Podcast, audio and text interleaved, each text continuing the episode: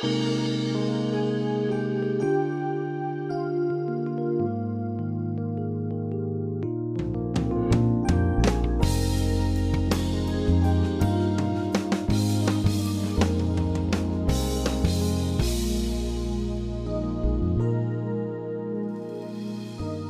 to Peace by Believing with John Redmond, Associate Pastor of First Baptist Church in Pasadena, Texas. Nyctophobia is an extreme fear of the dark. We may not have an extreme fear, but many of us may be just a little afraid of the dark. A lighting company recently conducted a random survey on the subject and found out that roughly 50% of respondents were afraid of the dark. But even if we are scared of the dark, things might not be quite as scary if we have knowledge of the fact that someone is with us. Today, John has a message from God's Word that will be able to help us that answers the question where is Jesus when things are dark? I want to begin the sermon today just by reading my notes to you. I never read notes, but I want to just read to you at the beginning to kind of keep us on track. The title of the message today where is Jesus when things are dark? Most of us, when we were young, were, were scared of the dark. I'm curious, how many of you were scared of the dark when you were young? All right? How many of you are still scared of the dark? Anybody going to admit to that today? Most of us, when we were young, we were scared of the dark. But when we got older, and as we are older now, we're not so scared. But I don't think most people really like the dark. That's why when we get home, what do we do? The first thing when we get home at night, we turn the lights on so we won't have to be in the dark. Being in the dark, unless you're trying to sleep, is an uncomfortable place to be. A couple of years ago, when the power grid failed and the storm blew into Texas, and I mean, for days, no electricity, no heat, no light. And there we were in the darkness of our homes, lighting candles, lighting battery operated lamps, anything we could do to have some light. Why? Because most people, even if they're not scared of the dark, don't like being in the dark. The dark is an uncomfortable place to be. That's true physically, but it's also true circumstantially. And sometimes in life, we find ourselves in a circumstantially dark place, and it is uncomfortable, and we don't like it. Now, in Isaiah chapter 50, this may be the best verse in all the Bible about those dark seasons of life. And notice what it says in verse number 10. God is speaking, and notice what God says Who among you fears the Lord? Who obeys the voice of his servant. And so God here is talking to his people, and not only his people, but his obedient people. And he's saying, Who among you fears the Lord? Who obeys the voice of his servant? Now, this next phrase, you would expect it to say, who walks in continual light and has no darkness. Because really, if we fear the Lord, and if we obey his voice, shouldn't we walk in the light continually? Well, that's not what it says. Who walks in darkness and has no light. Now, that's a surprise. When I read that, it, it, it's a surprise to me because, again, you don't expect the person who is fearing God, who is obeying God, to be in a dark place. And yet, God said that's who often walks there. Who walks in darkness and has no light? And many of us today would say, God, it's me. I do fear you and I try to obey you, but God, here I am this Christmas and I'm in a dark season. I'm in a dark place. What should I do? And God tells us exactly what to do in the next phrase. Let him trust in the name of the Lord and rely upon his God. Sometimes when we're in the dark, we try to light our own candle. We try to strike a match and give ourselves light. God says, No, don't do it that way. Instead, trust in the name of the Lord and rely upon your God. Darkness is something that all of God's children go through. No matter how much you love God, how obedient you are, uh, how much you fear the Lord, or how long you've been saved, all of us go through some dark seasons in life. And yet, even though we don't think of it this way, darkness is not all bad. Sometimes darkness is actually a good thing. Sometimes we can see things in the dark that we don't see any other time or any other way. Haven't you had this experience? Sometime you might be out at night, maybe camping and in the hill country, and there's no there are no clouds, and you look up on a on a, in the night sky, and somebody says, "Wow, the stars are out tonight." Well, the truth is, the stars were out all day. They didn't just come out when it got dark. The stars are always up there. But on a, on a clear night, in the dark, you can see the stars. Sometimes we see things in the dark that we would never see in the light. That's true of God. Sometimes when we're going through a dark season, we see things about God. We learn things about God that we didn't know before. Sometimes we learn things about ourselves. We see things in us that we never had seen in the light. But in the darkness of our circumstances, we see things that we had not been able to see before. Now, turn back to chapter 45, just a few pages back in your Bible, because God here is saying the same thing in a different way. Sometimes you see things in the dark you can't see in the light. Chapter 45 and verse 3. God is speaking. And notice what God says I will give you the treasures of darkness. The treasures of darkness. We don't think of darkness as a treasure. No, but God said, I'll give you treasures of darkness and hidden riches of secret places. Why? That you may know that I, the Lord, who call you by your name, am the God of Israel. Why does God allow us to go through dark seasons? Well, here He tells us so that we could get to know Him better. So now, if I just cut the sermon off right now and ended it, I have said enough already that should encourage somebody here today who's in a dark place. What I have said, what God has said is in that darkness, there's a treasure. You're going to discover something about God and something about you, and you in the darkness are going to come to know God in a more deeper and a more personal way. And that's why God said, the treasures of darkness. Now, look in verse number 15, because the question we often ask is this Where's Jesus when things are dark? We all ask that question. Where's Jesus when the medical report came back bad? Where's Jesus when the relationship fell apart? Where's Jesus when you lost your job? Where's Jesus when your loved one died? Where's Jesus when you're depressed? Where's Jesus? Well, look at chapter 45, verse 15. Notice what Isaiah said about this. He had had some dark seasons in his life. He said, Truly, you are God. But notice how he describes God who hide yourself. Sometimes God hides himself. Now, that's different from how we think of God because we think of God as always revealing Himself, always pursuing us, always saying, Here I am, here I am, here I am. And yet the Bible describes God as someone who sometimes, not all the time, but who sometimes hides Himself from us. Why? Why would God hide Himself from us? So that we would seek Him. Don't you seek something or seek someone who's hidden? You seek somebody you can't see or you can't find, and the fact that they're hidden from you, or if maybe you lose something, you lose some money, you lose your wallet, you lose your keys, now you've lost it. It's hidden from you. So what do you do? You seek it until you find it. In the same way, God sometimes hides himself. We pray, heaven is silent. We ask for an open door, there is no open door. We pray for a miracle, it doesn't happen. We're asking God for provision, the need is unmet.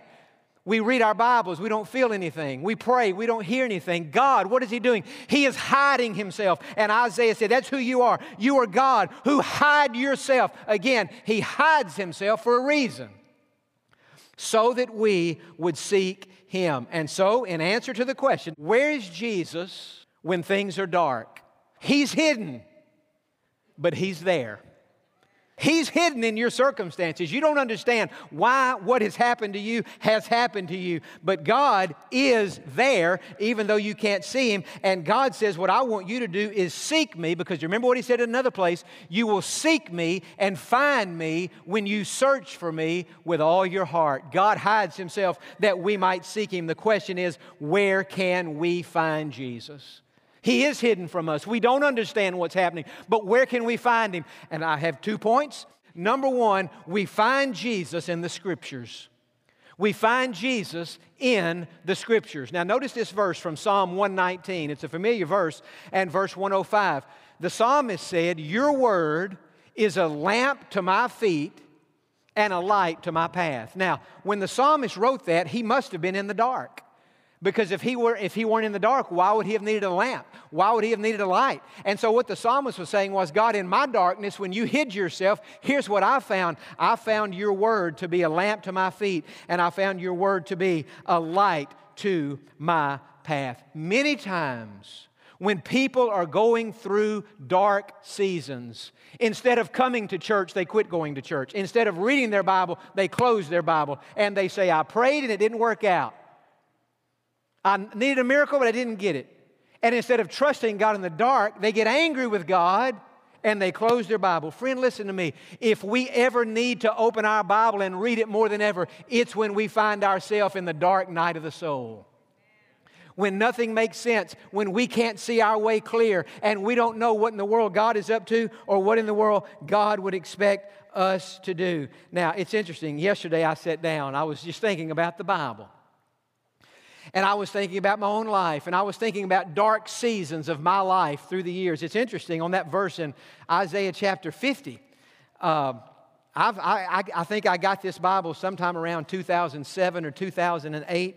And that verse, Who among you fears the Lord, who obeys the voice of the, his servant, uh, who walks in darkness and has no light, let him trust in the Lord and rely upon his God. I just noticed this yesterday. By that verse, I did what I'm sure you do. I underlined it. I read a good verse in the Bible, I underline it. They're all good. But if I read one that really speaks to me, I underline it and I'll date it. I dated this verse five times in the last 14 years. I've dated this verse five times. I don't even remember what I was going through on any of those occasions. But it must have been something dark, something difficult, something hard, because that verse spoke to me. So yesterday, I got to thinking about verses in the Bible that God has used to speak to me in my own dark seasons. And what I was going to do, I was going to write out my favorite verse from all 66 books in the Bible and then come out here today and read it and I thought if I read it, y'all might think that was too many. So I didn't do all 66, but I wrote out some verses. I want to read these verses to you. And so today, as you just listen to me read 10 or 15 portions of verses, I want you to think about where you are in life, what your darkness is right now. I'm telling you, you need a word from God, and I want to give it to you today. So just listen to some of these verses. God meant it for good. Now, when we're in a dark place, we don't think that that could be true, but it is. I am the Lord who heals you. It is the blood that makes atonement for the soul. Be strong and of good courage. Do not be afraid nor be dismayed, for the Lord your God is with you wherever you go.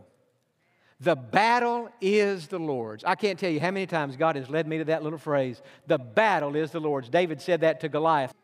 Then King David went in and sat before the Lord. The Lord will wait that he may be gracious to you. We think about the fact that we're waiting on God, and we are. But did you know that while you're waiting on God, God is waiting? Say, what's God waiting on? God's waiting on you to be right, the time to be right, and His will to be fulfilled in your life. The Lord will wait that He may be gracious to you. Here's one No weapon formed against you shall prosper. Tremendous verse. The Lord is good, Nahum said, a stronghold in the day of trouble, and He knows those who trust in Him. I'm telling you, these verses that I'm reading to you have become like special friends to me through the years and through the decades. They're like some of my best friends. Not by might, Zechariah said, nor by power, but by my spirit, says the Lord of hosts. Here's one I, that's blessed me since I was a teenager or even younger than a teenager. I can do all things through Christ who strengthens me. Here's a good one you are complete in Him. Sometimes, even a student, you, you know, you might think, well, I'll be complete. Some of you girls might think, I'll be complete if I get the right boyfriend. You might be in a mess, is what you might be. Some of you guys think, well, I'll be complete if I can get the right girlfriend. Well, you might. I mean, that might be a good thing if that's God's will. But the fact is, you're not going to be complete. A boyfriend doesn't make you complete, girls and girl and guys. A girlfriend doesn't make you complete. You are complete in Him. We think I'll be complete when this happens. I'll be complete if that happens. I'll be complete then. Friend, if you're saved, you're complete right here, right now, in Jesus Christ who's living on the inside of you. We're complete in Him. Here's a good one. God gave me this one morning fight the good fight of faith, lay hold on eternal life, to which you were called and have confessed the good confession in the presence of many witnesses. God gave me that on September the 26th, 2018, in a powerful way. Here's a, here's a good one. You will keep him in perfect peace whose mind is stayed on you because he trusts in you. And here's a good one out of Luke 23. This is a promise from Jesus. You will be, this is what Jesus said to those of us who have trusted him, you will be with me in paradise. These are just some of the verses that through the years have spoken to my heart, and I share them to you with you today, hoping that they will speak to your heart. Now, all these verses that I just quoted and read to you, I got it from reading the Bible.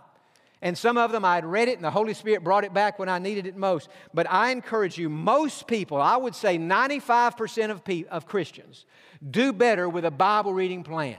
Now, I think there probably are 5% who find a plan to be confining, restrictive, burdensome, a bondage, and so they just prefer to read freely in the Bible. And you may be in that group. But the other 95% of us are in the group that says we need a plan, the discipline and the structure of a plan. Now, within about a year ago, we came across a Bible reading plan. I, I had never seen this plan in all my life. That is, that I think is the best Bible reading plan that I've ever seen. And I've made up five different plans myself, and I'm saying this one's better than anything I made up. What it does, it takes you through the Old Testament in two years, and it takes you through the New Testament and Psalms in one year. So it's a two year plan. So at the end of two years, you'll have read through the New Testament and Psalms twice, and you'll have read through the Old Testament once. This is a classic Bible reading plan that has historical roots back to the 1800s that has been modified and simplified since then. And at the beginning of this, we wrote, or I wrote, a three page introduction that explains how this plan works. Basically, you'll be reading two chapters a day one from the Old Testament and one from the New. When you get to Psalms, maybe two short Psalms. But to make this dramatic, I am begging you, when you go out today, whether this is going to be your plan or not, I am begging you to pick up this plan and if nothing else, read the most beautifully, exquisite, scholarly introduction that I wrote on the first three pages. Because it will explain not only this plan, but it will explain about having a quiet time. Now, if you say, John, I'm with you, I want to read my Bible more, I do agree I need a structure. But man, two chapters a day, I don't ever read my Bible. I mean, I'm going from nothing to that. No. If you say, John, I want to do it, but I don't, I don't do any Bible reading ever except when I come to church. That's too much for me. I agree. Anybody who's not reading their Bible now, that's too much. What you need is this plan the New Testament, Psalms, and Proverbs. This is basically a chapter a day that will take you through the New Testament, Psalms, and Proverbs in a year. But pick up one of each for sure pick up this one called the Classic Two Year Bible Reading Plan. But all I'm trying to do is make the point we find Jesus in the Scriptures. You still with me? Say amen. amen. Number two, remember the question is where's Jesus when things are dark? What's the answer? He's hidden, but He's there. Well, if He's there, where can we find Him? We find Him in the Scriptures, and we find Him amongst His people. We find Him in the house of God. We find Jesus in the, amongst the people of God. We find Jesus here. Look at this verse from 1 Corinthians chapter 6. Paul said, Do you not know that your body is the temple of the Holy Spirit who is in you? Those of us who are saved, what do we have? We have the Holy Spirit of God living on the inside of us. So that, think about this, when you walk in a room, God walks in that room. When I walked in this room today, you know who walked in inside of me? God. Jesus Christ, the Holy Spirit, walked in this room when my father was beginning his ministry. His father in the ministry, a man named Dr. James Coggin, a seasoned pastor, he said, Charles, you're a minister now, and you need to remember something. As a minister, you represent God. Everywhere you go, when you walk in a hospital room, God walks in a hospital room in you. When you walk in the sanctuary, God walks in there. And that's true not only for pastors, friend, that's true for all of us. All of us are ministers. And those of us who are saved and serving God, He's living on the inside of us. Adrian Rogers, who was the great wordsmith of pastors, he could take a phrase and flip it. He was just a master communicator. He used to say it this way In the Old Testament, God had a temple for His people and the people of God would go into the temple to worship God. God had a temple for his people. But in the New Testament, God has a people for his temple. He's living in us. God doesn't dwell in structures made of hands. He's living on the inside of us. Iron sharpens iron, and we need each other as we go through this life for encouragement, for sometimes for correction. We need each other to remind us that we can trust the Lord and, uh, and we can move forward in life no matter how dark things may be. I wrote this in my notes, and, and I want to just read you this sentence. And I know you, you would agree with this in your own life. If it weren't for God's Word, and if it weren't for God's people, there have been times in my own life when things were so dark, I wouldn't have made it. I bet every last one of us today could say the same thing. You look back on times in your life when it was dark and it was hard and it was confusing and you couldn't see the way ahead and you thought, I don't know what to do. I don't know where to go. And it, God got you in His Word. And you kept coming to church and you kept hearing the Bible taught and you read your scriptures at home. And God got you amongst His people. And during those times, you found Jesus. We find God.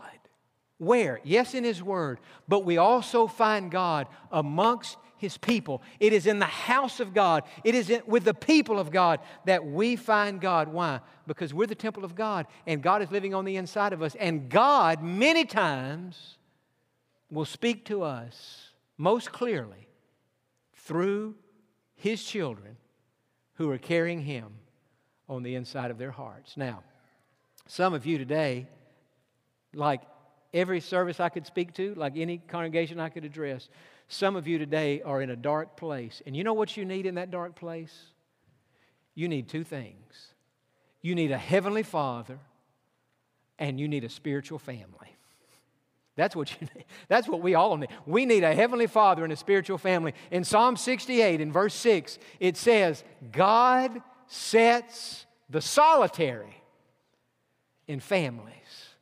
And today in the first service, people were saved they came into the family of God. God is now their father. We're now their brothers and sisters. And in this service, if you would say today, John, dark, maybe you would say, I lost my father this year or my mother. Or maybe you would say, it's something else, John, but I'm in a dark place.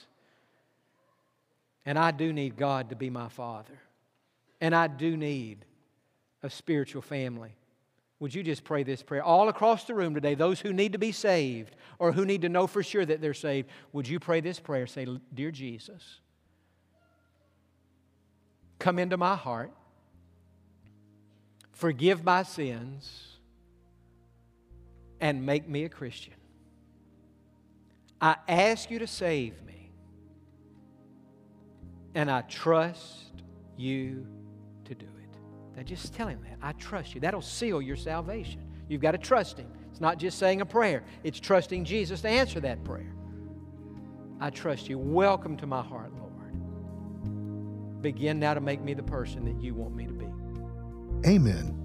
For those of you who have prayed to receive Christ as your Savior today, we would love to know about it and to rejoice with you in your decision. In fact, the Bible tells us that the angels are rejoicing in heaven over your new life in Jesus. Please let us know about your decision by sending us an email to info at peacebybelieving.org or by giving us a call at 1 800 337 0157. Again, that's 1 800 337 0157.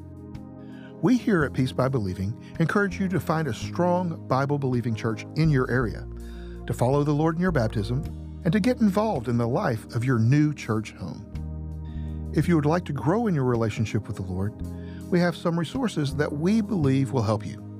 Simply look for the Booklets tab on www.peacebybelieving.org. The booklet, How to Be a Happy Christian, is a great tool to help you as you begin your walk with the Lord. We hope that today's message, Where is Jesus When Things Are Dark, has been a blessing to you today. You can find this message along with many others on our website, www.peacebybelieving.org, under the Broadcast tab. We also invite you to like Peace by Believing Ministries on Facebook and follow at PBB underscore broadcast on Twitter. Please share, like, and comment on these social media outlets. If the ministry of Peace by Believing has been a blessing to your life, please let your friends and family know about our program. Thank you for joining us today, we look forward to you being with us on the next Peace by Believing with John Redmond.